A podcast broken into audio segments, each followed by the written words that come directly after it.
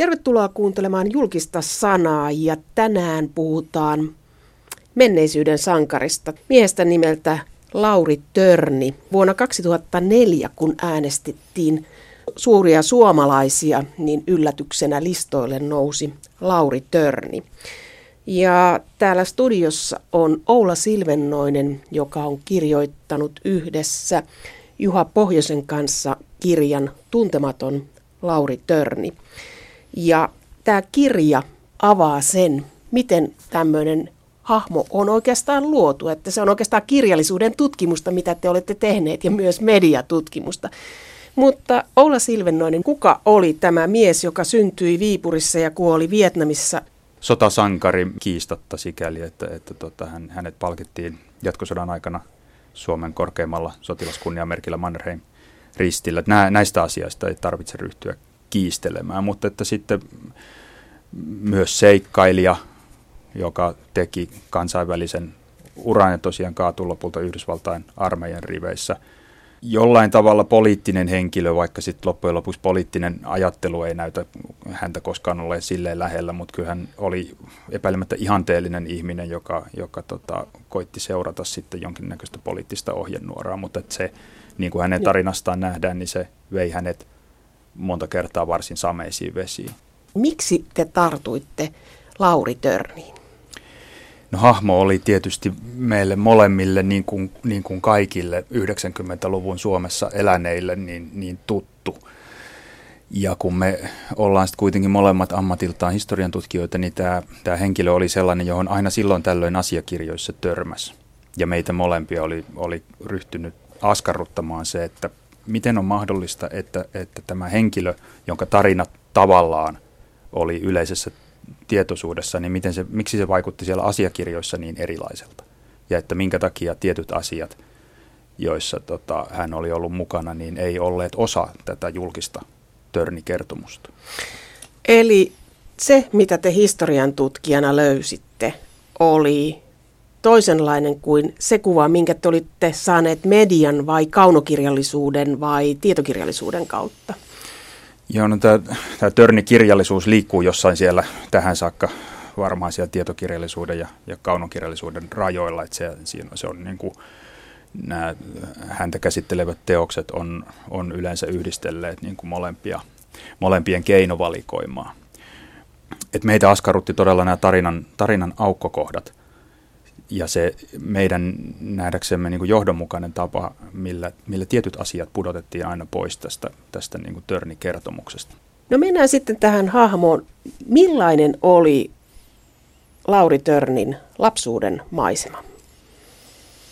No hän syntyi ja, ja vietti poikavuotensa Viipurissa, mutta tuota, tää, sekä tämä törnikirjallisuus että sitten hänen persoonaansa ympäröivä muistitieto niin on loppujen lopuksi aika, aika niin kuin epämääräistä, mitä tulee hänen lapsuuteensa. Että ilmeisesti se ei ollut sillä tavalla erityisen poikkeuksellinen, että hän oli sanotaanko niin kuin sosiaalista nousua tekevän perheen lapsi, jonka lapsuus ilmeisesti oli koko lailla turvattu, niin kuin sen ajan Suomessa nyt saattoi, saattoi olla. Hän oli toiminnallisista leikeistä kiinnostunut lapsi, jota koululukuhommat ei paljon jaksaneet kiinnostaa. Tässä nyt sinänsä ei ole mitään erityisen poikkeuksellista, eikä mitään, mikä olisi ennustanut niin tulevaa hänen elämässään. Ehkä ainoa tämmöinen poliittisluontoinen asia, jota sen ajan Suomessa ei kuitenkaan voi pitää mitenkään erityisen poikkeuksellisena, oli se, että, että, että hän oli sekä isänsä puolesta että, että muuten niin innokas suojeluskuntalainen ja mukana suojeluskuntien poikatoiminnassa, joka, joka tota, viritettiin 20-luvun aikana. Mutta sehän ei myöskään ollut tavatonta, että hän oli ihan tavallinen koulupoika, joka takkuili vähän kielten opiskelun kanssa ja hankki sähköasentajan ammatin. Mutta Joo, ei, min... ei hänellä koulutusta siihen, siihen ollut, että tota, se, oli, se oli koko elämän ajan semmoinen niin kuin eräänlainen toiveammatti tai, tai tai sikäli kun hänellä nyt sellaista oli, niin se ainoa niin kuin ura, jota hän jossain vakavasti kaavaili, mutta ei hänellä mitään koulutusta siihen ollut. Ei hän ehtinyt sellaista hankkia. Kun koulunkäynti ei tosiaan oikein kiinnostanut, niin hän ilmoittautui sitten vapaaehtoisena suorittamaan asepalvelusta Ja tuota, niin kuin hyvin moni saman ikäluokan nuorista suomalaista miehistä, niin jäi sille tielle, eli ei ehtinyt, ehtinyt varusmiespalveluksesta kotiin ennen kuin talvisota syttyi. Ja tota, tämä erillinen pataljoona neljä, johon hän, johon hän kuului, niin, niin tota, oli tämmöinen varusmiehistä koottu yksikkö ja, ja sellaisena eräänlaista niin kuin valiojoukkoa, että se miehistö oli, oli nuorta ja hyväkuntoista ja, ja tota, yksikön oli tarkoitus pystyä niin kuin itsenäiseen, yks, itsenäiseen operointiin. Minkälainen sotilas oli jalkaväen sotilas Lauri Törni?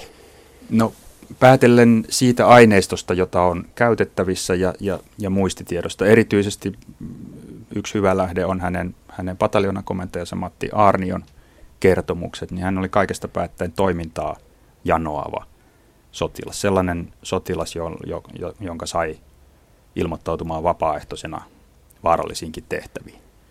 Ja tämä on yksi avain hänen luonteeseensa, koska hän, hän selvästi se vaaran kokeminen oli hänelle, vaikka se aiheutti etukäteen kyllä jännitystä niin kuin, niin kuin monelle muullekin, niin sitten ilmeisesti se, se menestys ja tilanteen laukeaminen niin toi niin voimakkaan mielihyvä kokemuksen, että hän ryhtyi näitä kokemuksia niin kuin hankkimaan lisää ja lisää. Nämä kuvaukset, mitä Oula Silvennoinen, sinä ja Juha Pohjonen olette koonneet ja saaneet tietoon, niin hän oli ilmeisen vakava myös.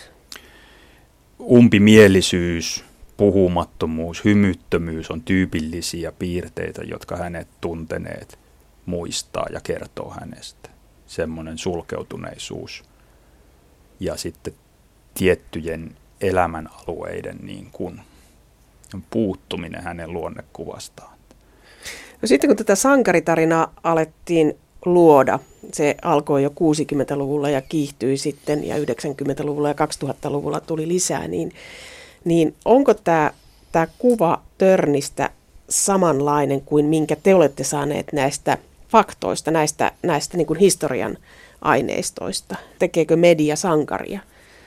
Joo, kyllä, tota, kyllä meidän mielestä aivan, aivan selkeästi siellä sitten, kun Törnin tarinaa toiset ryhtyi kertomaan jo hänen kuolemansa jälkeen, niin siellä on sitten, si, siinä alkaa tämä niin kuin kertomuksen ja sankarilegendan rakentelu, että nimenomaan meille semmoinen kannustava tekijä tämän kirjan tekemiseen oli juuri se huomata se ristiriita, joka vallitsee asiakirjalähteiden ja sitten tämän, tämän jo tunnetun törnilegendan välillä. Ja sitten ne, ne uran aukkokohdat, ne, ne mustat paikat, ne Kuinka paljon hän itse ruokki tätä, jos ajatellaan talvisotaa, niin kuinka paljon hän itse ruokki? Kertoiko hän itse itsestään kertomuksia sankarina? Vai onko nämä niin kuin myöhempien aikojen tarinoita, jotka Joo. muut on luonut?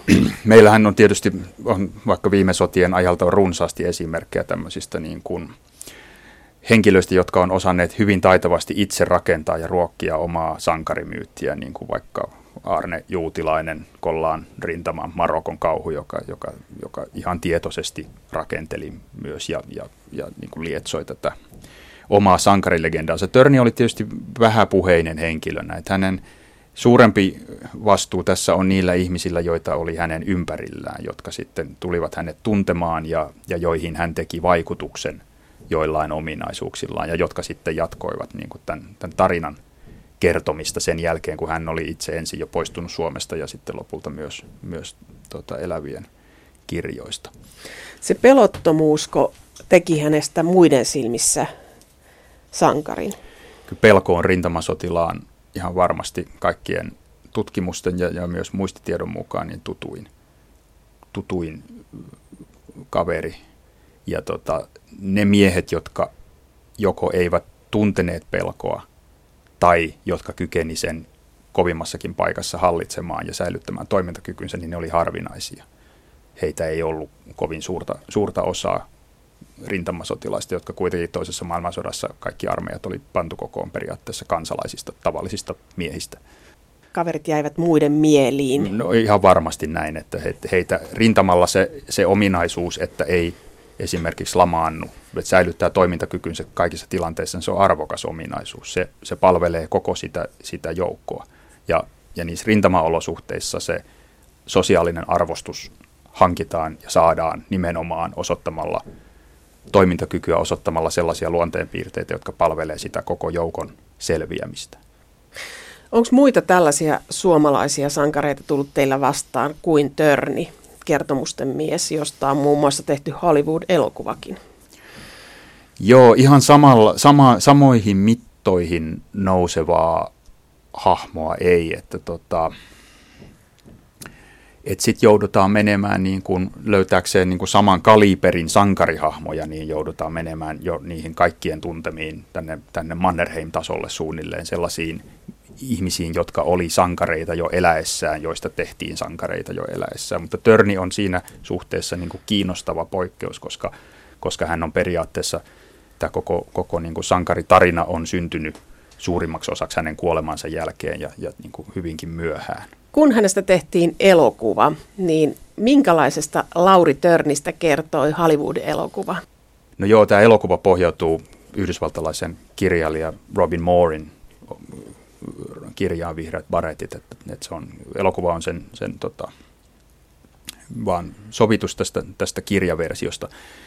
Moore oli viettänyt aikaansa Yhdysvaltain armeijan erikoisjoukkojen vihreiden barettien joukoissa jonkun verran, ja tässä, tässä joukossa sit myös Törni oli palvelut. Ja näin uskotaan, että, että tota, yksi tämän Moorin henkilöhahmoista pohjautuu Lauri Törniin.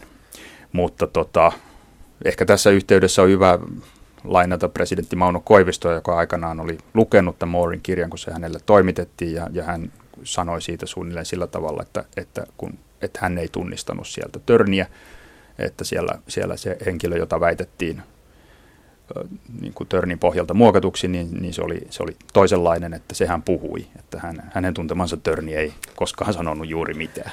Ei Mauno Koivisto oli sodassa törnin alaisena. Joo, Mauno Koivisto ehti palvella tässä, tässä Törnin, Törnin johtamassa joukkoyksikössä sitten vuonna 1944 puolisen vuotta. No mitä Mauno Koivisto on muuta kertonut Törnistä? No se on oikeastaan aika mielenkiintoista, koska sitten Mauno Koivisto julkaisi, julkaisi myöhemmin sitten omat muistelmansa koulussa ja sodassa, johon, johon tota, sisältyy myös muutama muistikuva tästä hänen silloisesta komppanian päälliköstään – ne on sävyltään ristiriitaisia. Ja jostain syystä meidän uskoaksemme juuri tästä syystä, niin ne ei ole kelvanneet näille aikaisemmille törni elämäkertureille ja muille törnistä kirjoittaneille, koska se ihminen, joka näissä muistikuvissa näyttäytyy, niin on, on ristiriitainen hahmo. Toisaalta hyvä ja arvostettu johtaja, mutta toisaalta – umpimielinen ja, ja hyvin impulsiivinen. Eli, eli siellä näkyy, muutamassa, muutamassa anekdootissa on, on sellainen törni, joka, jonka käytös on ennustamatonta ja holtitonta välillä. Et se toiminnan tarve on niin suuri, että jotta sitä toimintaa saataisiin, niin ruvetaan melkein tappelemaan omienkin kanssa. Hänestä on useampi kirja kirjoitettu. Ja jos pelkät nämä elämäkerralliset työt käy läpi, niin sen sarjan avasi vuonna 1975 ilmestynyt Jukka Tyrkön Lauri Törnin tarina, joka on perustyö sillä tavalla niin kuin hänen legendalle, että nämä kaikki myöhemmät törnielämäkerrat nojaa enemmän tai vähemmän Tyrkköön. Ja, ja hyvin pitkälti se, ne asiat, joita, joita Tyrkkö, entinen SS-vapaaehtoinen ja Törnin, Törnin tota, toveri siellä suomalaisessa SS-pataljoonassa vähän aikaa, niin ne asiat, joita Tyrkkö sanoo, niin, niin tota, ne on jääneet elämään, niitä toistetaan kirja kirjan jälkeen. No sitten meillä on tota Kari Kallosen ja Petri Sarjasen kolmiosaiseksi, oikeastaan neliosaiseksi kasvanut elämäkerrallinen teossarja, joka on tämmöinen puoli fiktiivinen, sanoisinko, että se niin kuin, juonta kuljetetaan eteenpäin kyllä niin kuin periaatteessa dokumenttipohjalta, mutta sitten aina kun on tarpeen, niin, niin käytetään sitten omaa mielikuvitusta paikkaamaan aukkoja. Sitten Yhdysvalloissa on ilmestynyt tämä Henry A. Gillin teos Soldier Under Three Flags, joka on kanssa, kanssa yleisesitys Törnin elämästä. Miksi se on Yhdysvalloissa kiinnostanut? Kolmen lipun alla taistellut sotilas. Mikä tekee hänestä niin kuin amerikkalaisen silmin kiinnostavan? No sanotaan, että ei hän nyt yleisamerikkalaisin silmin ole kiinnostava sillä tavalla, että kyllä Yhdysvalloissa näitä sotasankareita piisaa aika paljon, että ei, ei hänen nimensä mitään keskivertoamerikkalaiselle sano. Mutta tietyissä piireissä, eli lähinnä hänen tällä erikoisjoukkojen piirissä ja Yhdysvaltain asevoimien piirissä, niin, niin hän on jollain tavalla tunnettu hahmo. Ja, mutta tämä Gillinkin teos, niin se on, taitaa olla oma kustanne, et, ellei tota, muistini petä, ja, ja tota, joka tapauksessa ei ole niin minkään suuren kustantamon kautta tullut teos, eli on levinnyt Yhdysvalloissakin pienessä piirissä, ettei se sillä tavalla mikään niin kuin kansallinen, kansallinen merkkiteos eikä, eikä kansallinen merkkihahmo ole. Ja viimeisimpänä sitten tässä sarjassa on, on tota, entisen yhdysvaltalaisen diplomaati Michael Clevelin Törni elämänkirta, joka ilmestyi alun perin englanniksi, mutta käännettiin sitten suomeksi ja, ja, ja tota, saavutti täällä valtaisan suosion. Se on periaatteessa, siinä kerrotaan vain uudelleen se jo, jo tunnettu Törnin tarina. Että näillä molemmilla yhdysvaltalaiskirjoittajilla on, on vähän sitä, että se, että niin kauan kuin liikutaan niin kuin niissä Törnin uran vaiheissa, jotka tapahtuu muualla kuin Yhdysvalloissa, niin ollaan aika huteralla pohjalla. Mutta se tukevoituu kyllä sitten, kun päästään käsittelemään niitä hänen Yhdysvaltain vuosiaan. Teidän kirja on viides kirja. Tämä on sitten viides, viides joo. Ja sitten tietysti tähän rinnalle täytyy vielä nostaa se niin kuin valtava tämmöinen aikakauslehti. Joo, mennä, mennään siihen myöhemmin, että mennään Joo. Lauri Törnin historiaa läpi ja mennään näihin aikakauslehti-kuviin, suomalaisiin kuviin Lauri Törnistä, koska hän on tietyllä tavalla median luomus myöskin myöhempinä aikoina. Joo. Kun hän palasi talvisodasta, mitä hän teki välirauhan aikana?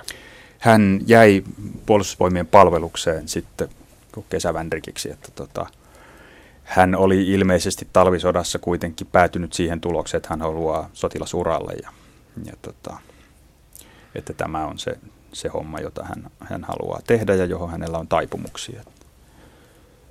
Hän palveli kevääseen 41 saakka sitten Suomen puolustusvoimissa, kunnes sitten hänen korviinsa kantautui se tieto, että tota, Saksaan lähteviä vapaaehtoisia värvätään. Ja hän tähän joukkoon sitten ilmoittautui. Mitä hän oppi Saksan retkellään? Kerrotaanko sitä missään? No todennäköisesti aika vähän, koska tota, kaikkien hänet siellä tavaneiden ja tunteneiden mukaan, niin hän ei puhunut saksaa ensinnäkään, eikä ylipäänsäkään puhunut juuri mitään. Ja tota, hän ei ehtinyt kovin kauaa siellä, siellä tota, SS-pataljoonassa olla mukana. Eli hän oli muutaman kuukauden ajan mukana siinä pataljoonan koulutusvaiheessa, mutta hän ei siis ei ehtinyt koskaan taistelutoimiin, vaikka tota, äskettäin Hesari muistaakseni väitti hänen taistelee Ukrainassakin saakka, se ei siis pidä paikkaansa. Hän tuli sieltä maitojunan kyydissä sitten kotiin, kun pataljoonasta kotiutettiin sillä verukkeella, että, että siellä oli muutenkin liikaa upseereita, mikä varmaan sinänsä piti paikkansa, mutta että on ihan selvää, että sieltä pantiin kotiin sitten ne, jotka katsottiin huonoiten sopivaksi siihen, siihen hommaan. Välittömästi kun hän oli päässyt Suomeen, niin hän hankkiutui rintamalle. Hän aivan selvästi sai siitä sotakokemuksesta jotain sellaista, mitä moni muu ei saanut. Hänelle ne, ne niin kuin se vaaran kohtaaminen ja se toiminta oli, kuten oli ollut jo talvisodassa, niin tota, mahdollisuus myös kokea niin kuin mielihyvää. Ja sitä hän lähti tavoittelemaan. Ja te kirjoitatte, että hän vähän turhautui ää, siinä asemasodan vaiheessa ja sen takia hän lähti partiojoukkoihin.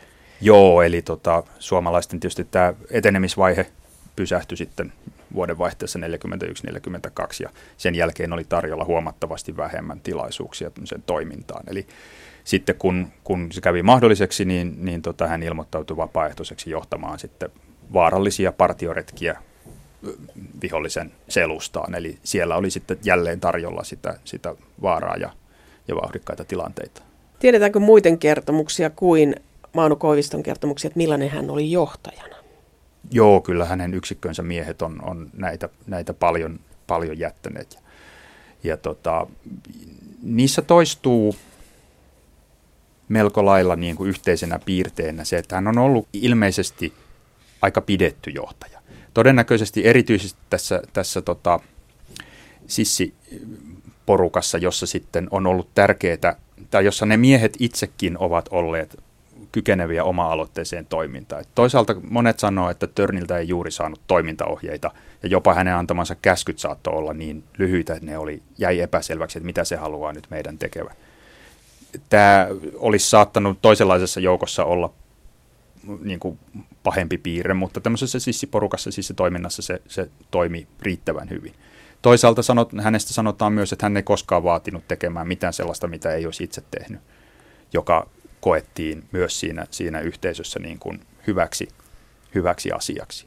Sitten jotkut hänen yksikkönsä tai alaisensa on kyllä nostanut esiin myös sen, että hänessä oli valmius käyttää tarpeetontakin väkivaltaa, että, että, tota, joissain tilanteissa niin, niin asioita saatettiin, saatettiin tehdä tarpeettoman karkeasti tai sitten että hän, hän saattoi käyttäytyä sotavankeja kohtaan liian, liian raasti. Ja sitten äh, hänestä on sanottu, että hän oli myös alkoholin kanssa tekemistä. Että Joo, hän... alkoholi oli tietysti koko sotaa käyvän armeijan sellainen rentoutumiskanava numero yksi ja toisiin se vaikutti sitten enemmän kuin toisiin. Törnille se aivan ilmeisesti oli nimenomaan sitä vastapainoa sitten siitä, siitä jännityksestä ja riskinotosta ja vaaran kokemisesta, että nämä tilanteet purettiin sitten ryyppäämällä.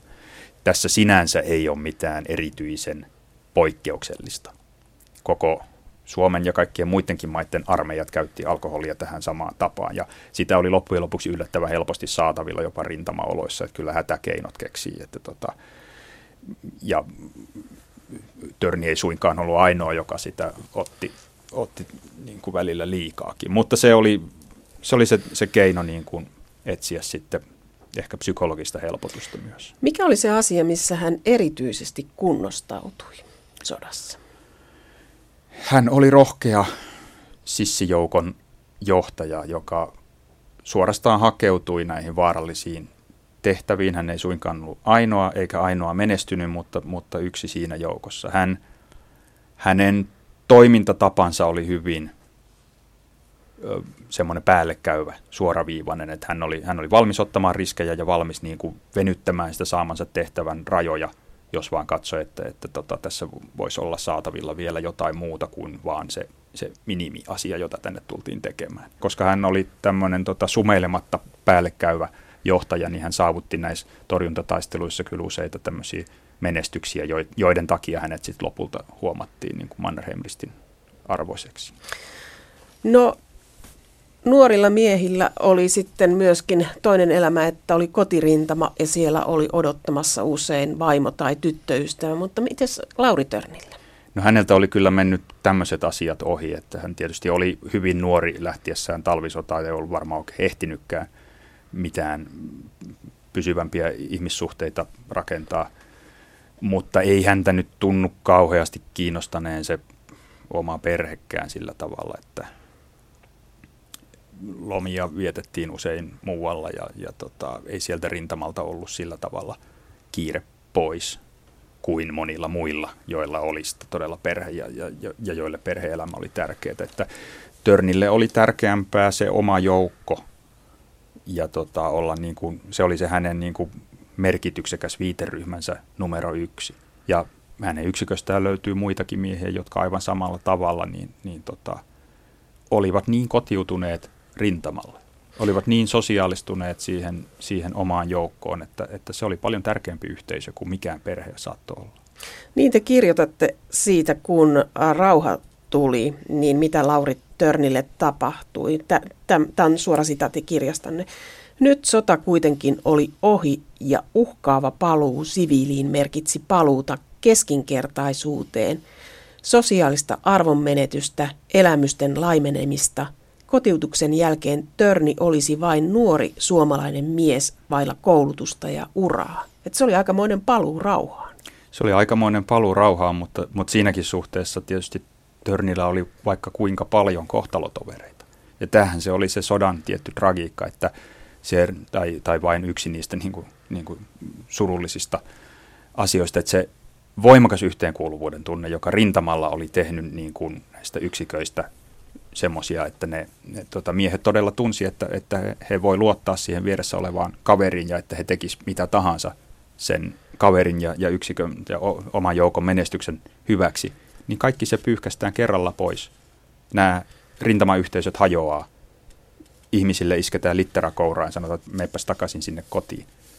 Ja vielä Törnille, joka erityisesti, josta, josta sota oli tehnyt kaiken, mitä hän siihen mennessä oli. Mannerheim-ristin ritarin, upseerin ja miestensä kunnioittaman johtajan, niin kaikki se uhkas niin kuin kerralla pyyhkiytyä pois. Mitä hänellä olisi sen jälkeen, kun hän ei ollut ehtinyt käydä edes kouluja ennen sotaa? Hän oli tyhjän päällä, mutta hän ratkaisi asian lähtemällä Saksaan. Eli hän lähti saksalaisten mukana taistelemaan ja Suomi oli Saksan kanssa sodassa. Et aikamoinen veto, mutta se ei ollut poliittinen tai ideologinen veto lähteä sinne Saksaan. No sanotaan nyt niin, että kun, kun hän todella ei juuri jättänyt jälkiä, niin kuin, ei kertonut ulkopuolisille poliittisesta ajattelusta, niin sitä on aika vaikea, vaikea sillä tavalla sanoa varmasti, mutta jos nyt katsotaan näitä olosuhteita, että ketkä lähti syksyllä 1944 mukaan tähän Saksan johtamaan vastarintaliikkeeseen, niin ei ne kyllä, nämä ihmiset ei ole mikään tasapuolinen läpileikkaus Suomen kansasta, vaan ne edusti aivan tiettyjä kansallismielisiä radikaali, radikaalipiirejä. Et sinne lähti sitten tota, Törnin rinnalla periaatteessa niin kuin tästä Vapaussodan rintamamiesliitosta hyvin, hyvin suuri osa jäsenistöä ja sitten muita tämmöisiä kotimaisia kansallismielisiä radikaaleja tai, tai jopa kansallissosialisteja. Että kyllä se sillä tavalla, kyllä nämä ihmiset tiesi mitä ne teki, ne oli lähdössä jatkamaan sotaa nimenomaan Saksan puolesta. Paljonko heitä oli? No se on hyvä kysymys.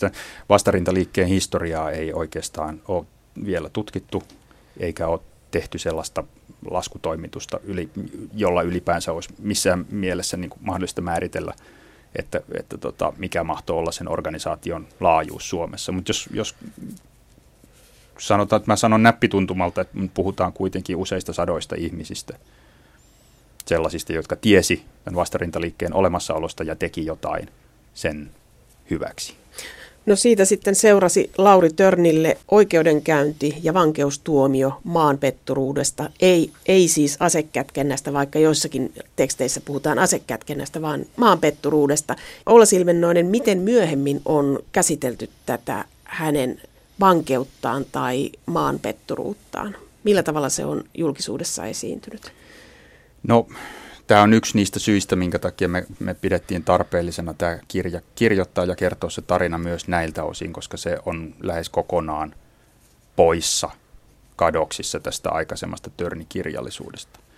Aikanaan kyllä, tapahtuma-aikanaan tämä suuri maanpetosjuttu, jossa, jossa sitten tuomittiin – tai asetettiin syytteeseen muutamia kymmeniä tähän tota noin, niin Saksan vastarintaliikejuttuun sekaantuneita, niin, niin aikanaan se saa, nautti kyllä suurta sanomalehtijulkisuutta. Oli, oli sillä tavalla tunnettu asia, mutta tota, sen jälkeen, kun tuomiot oli julistettu ja, ja sitten viimeistään kun viimeisetkin tuomitut oli armahdettu, niin, niin tota, se tuntuu vaipuneen aika lailla unholaan. Ja nyt puhutaan vuodesta 40. Joo, 40-luvun lopusta, että tota, varmaan 50-luvun alkuun mennessä kaikki suuressa maanpetosjutussa tuomitut oli armahdettu, jos nyt oikein muistan. Mutta sitten äh, maanpetostuomiota joku on käsitellyt niin, että, että sitä, se on tulkittu jopa median ajojahdiksi. Tämä, tämä kuulostaa hyvin tutulta ja nykyaikaiselta, mutta siis 40-50-luvun vaihteessa joku käsittelee asiaa, maanpetossyytteitä, niin median ajojahtina. Mihin tämä pohjautuu? Se liittyy meidän mielestä kyllä siihen, että, että jo niin kuin aselevon voimaantulo, niin tietysti keikautti Suomessa ne totutut poliittiset voimasuhteet aika lailla päälailleen, että äärivasemmistokin nousi yhtäkkiä niin kuin maan alta takaisin Suomen poliittiseen elämään. Ja, ja silloin niissä niin kuin pelon ja, ja uhan siinä ilmapiirissä niin syntyi hyvin nopeasti myös semmoinen legenda niin kuin siitä, että vasemmisto olisi jotenkin täydellisesti ottanut vallan suomalaisessa yhteiskunnassa ja, ja että olisi, olisi jouduttu niin kuin ne, ne ihmiset, jotka aikaisemmin oli tottuneet pitämään itseään niin kuin yhteiskunnan ja isänmaan tukipylväänä, niin että he olisi yhtäkkiä joutuneet jonkun niin kuin vasemmiston mielivaltaisen vainon kohteeksi. Ja ei se nyt näin mennyt, mutta tota, tämä tarina oli hyvin voimakas ja se sai tietysti niin kuin lisäpontta sellaisista ihan todellisista tapahtumista, joita, joita niinä vuosina koettiin. valvontakomissio istui hotelli Tornissa ja, ja tota, Leino vangit katos Neuvostoliittoon tuosta vaan ja, ja, ja tällaisia oikeudenloukkauksia tapahtui, jotka oli aivan todellisia, mutta että, että sitten suuri osa tästä tarinasta on kuitenkin myyttiä. Viralliset asiakirjat Törnin osalta Suomessa päättyvät 50-luvun alkuun vuoteen 52 teidän mukaanne. Mutta tarinat jatkuu ja hän, hänet armahdetaan, Paasikivi armahtaa. Mitä tapahtuu Törnille sen jälkeen? Hänet siinä vuodenvaihteessa 48-49 tosiaan armahdettiin kärsimästä tätä, niin kuin moni muukin kärsimästä tätä maanpetostuomiotaan.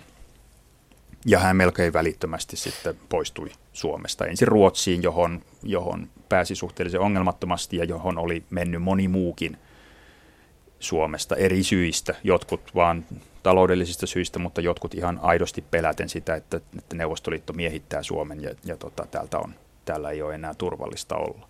Toiset jäi sille tielleen, suurin osa tuli takaisin sitten melko pian, viimeistään 50-luvun alussa, mutta Törni oli yksi niitä, jotka, jotka ei enää palanneet kotimaahan.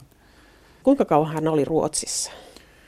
No hän oli Ruotsissa sitten loppujen lopuksi sielläkin melko lyhyen aikaa, että, että tota, jo, jo vuonna 50 niin, niin hän siirtyi sitten Venezuelaan. Miksi hän siirtyi Venezuelaan?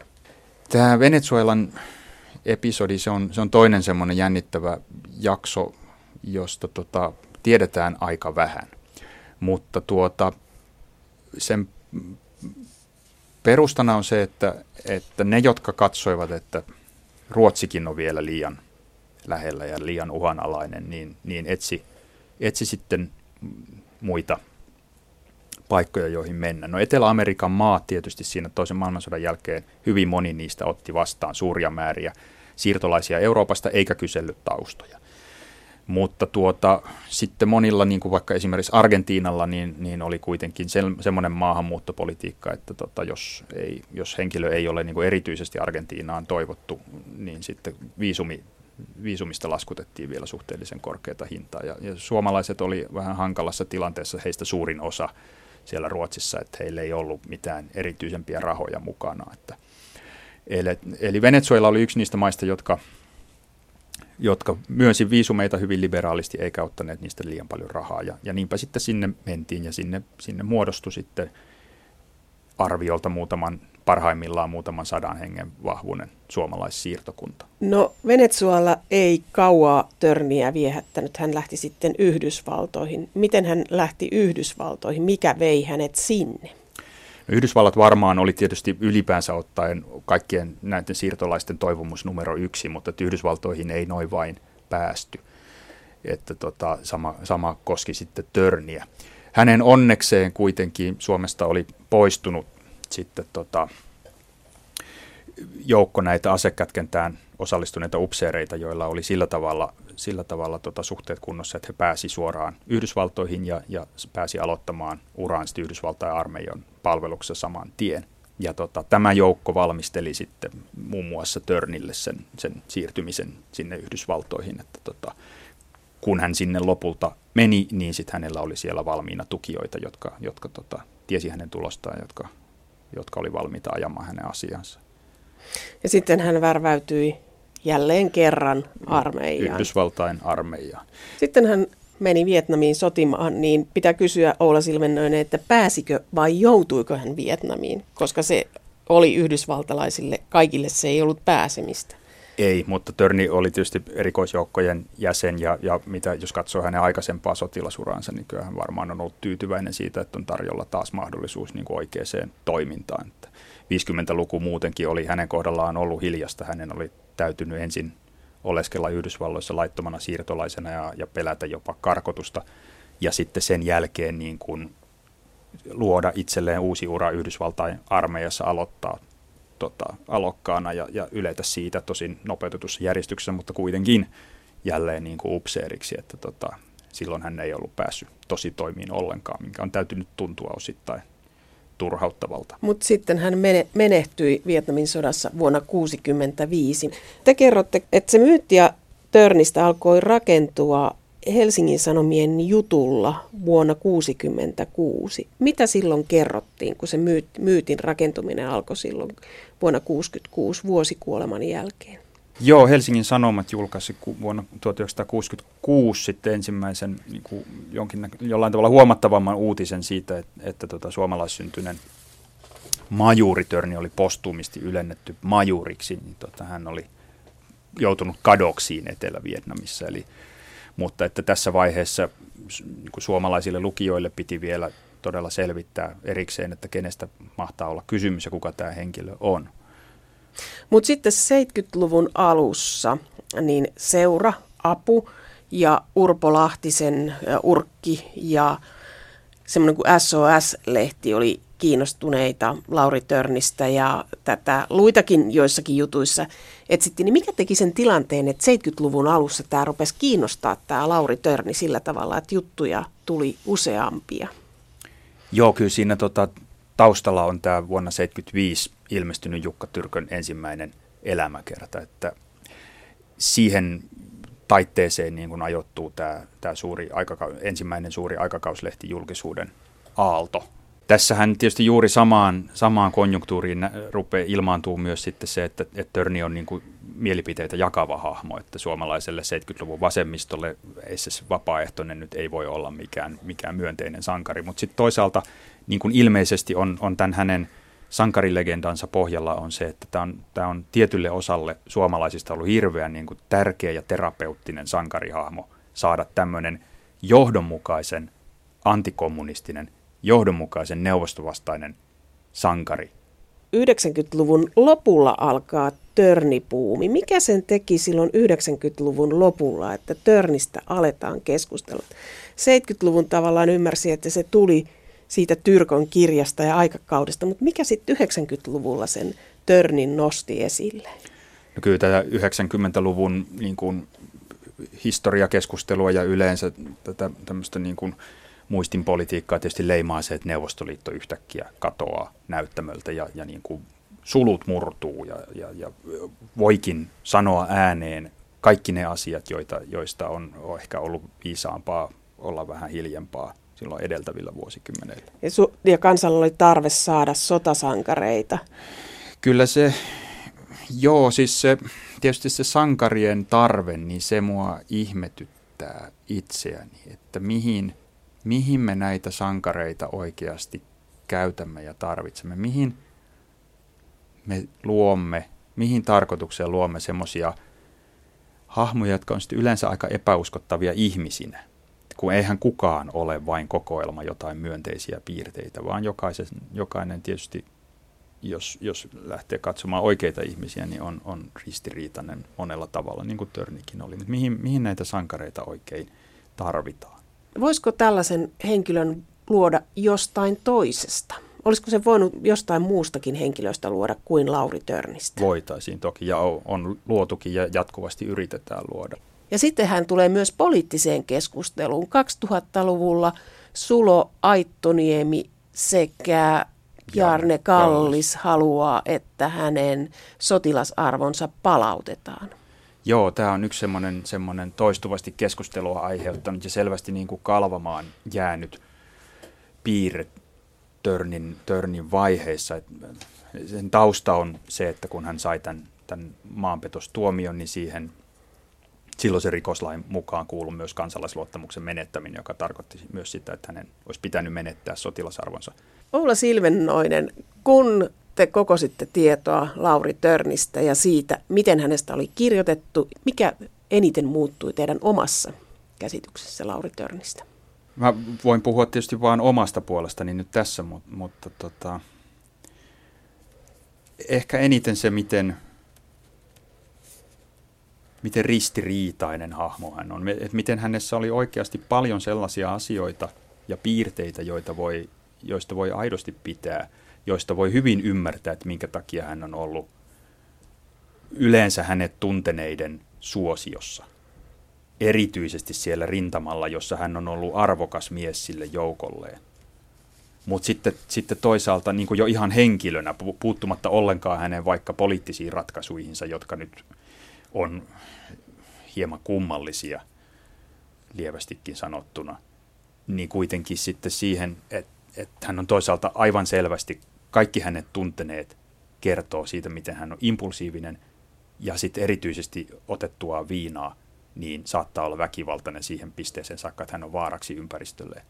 Mutta että miten nämä ihmiset, nämä samat ihmiset on valmiita, niin kuin, vaikka ne tämän asian tunnustaa ja sanoo suoraan, niin ne kuitenkin on valmiita sitten selittämään sen välittömästi vaan joksikuksi poikamaiseksi vallattomuudeksi tai hupaisiksi kommelluksiksi. Että, että ilmeisesti hekään ei ole panneet sille niin paljon painoa kuin sitten joillekin niille myönteisille asioille, joita he Törnissä varmaan ovat nähneet. Onko media luonut yhdenmukaista kuvaa Lauri Törnistä? En halua ryhtyä syyttelemään mediaa yhtään, yhtään sen enempää kuin, kuin on tarpeen, mutta tota, sanotaan, että se Törnin julkisuus 70-luvulta lähtien niin on ollut huomattavan yksimuotoista. Sinne ei ole mahtunut soraääniä oikeastaan ollenkaan. Että se ainoat niin kuin kriittisen sävyiset muistikuvat, Mauno Koiviston muistikuvat Törnistä, niin nekin on siivottu sitten sillä tavalla pois, että ne ei ole kelvannut tähän niin kuin julkisuuden päälinjaan. Kun 2004 kansa äänesti hänet suureksi suomalaiseksi, niin millaisilla perusteilla hän, hänet valittiin? Onko siitä tietoa? Siitä on sen verran tietoa, mitä ihmiset on laittaneet kommenteiksi sinne tota, Yleisradion verkkosivuille, joissa tämä äänestys, äänestystä käytiin. Et ne kyllä viittaa just siihen, että tota, hänen kauttaan sekä nostamalla hänet jalustalle että vaatimalla sitten niin kuin jotain sotilasarvon palauttamisia ja tämmöisiä muita asioita, niin voidaan tavallaan niin kuin saada hyvitystä menneisyydeltä. Te kirjoitatte kirjassanne, että Törniin liitetyt tarinat ovat ennemmin kirjallisia käytäntöjä kuin todesta otettavia kertomuksia.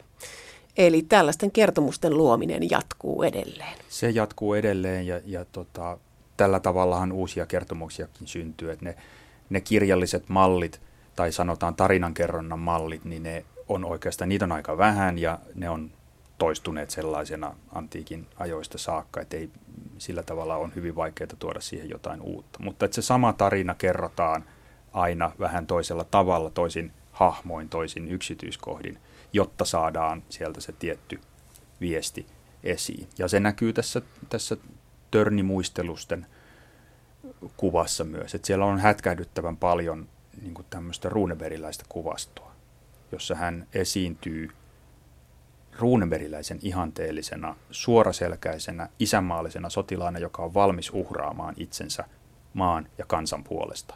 Ja joka näissä tarinoissa sitten nolaa tai saattaa häpeään kaikki ne, joiden isänmaallisuus ja uhrivalmius ei olekaan yhtä suurta tai, tai on jopa teeskenneltyä. Se on hyvin monissa näissä anekdooteissa se, niin kuin se varsinainen viesti. Ja sen takia me ei, on, ei uskota kyllä, että kysymys on todellista tapahtumista, vaan ne on tämmöisiä, niin kuin on, on, Törnin tarinaa on kerrottu uudelleen ja, ja, ja se on niin kuin aseteltu sitten valmiiseen kirjalliseen malliin. Siinä on aika monia osallistujia. Siinä on kansankertojat, siinä ovat media ja siinä on myös tämmöinen tietokirjallisuus ja myöskin elokuvat. Joo, kyllä me kaikki sitä tietysti tehdään ja, ja tota, joko tietoisesti tai tiedostamattamme, että, mutta on, on helppo solahtaa sellaisiin niin kuin kerronnan ja ajattelun malleihin, jotka on jo ennestään tuttuja. Ehkä siinä, varmaan siinä sankareiden etsinnässä on kysymys kanssa sit siitä, että samalla tulee määriteltyä sitten ne konnat. Ja hyvä tarina tietysti tarvitsee ne molemmat ollakseen niin kuin dynaaminen ja, ja jännittävä ja, ja kertoakseen jotain kertomisen arvosta. Se ainoa ongelma on, että, että todellinen elämä hyvin harvoin on sellaista mustavalkoista, että siinä olisi selkeästi tunnistettavissa, kuka kuuluu mihinkin leiriin.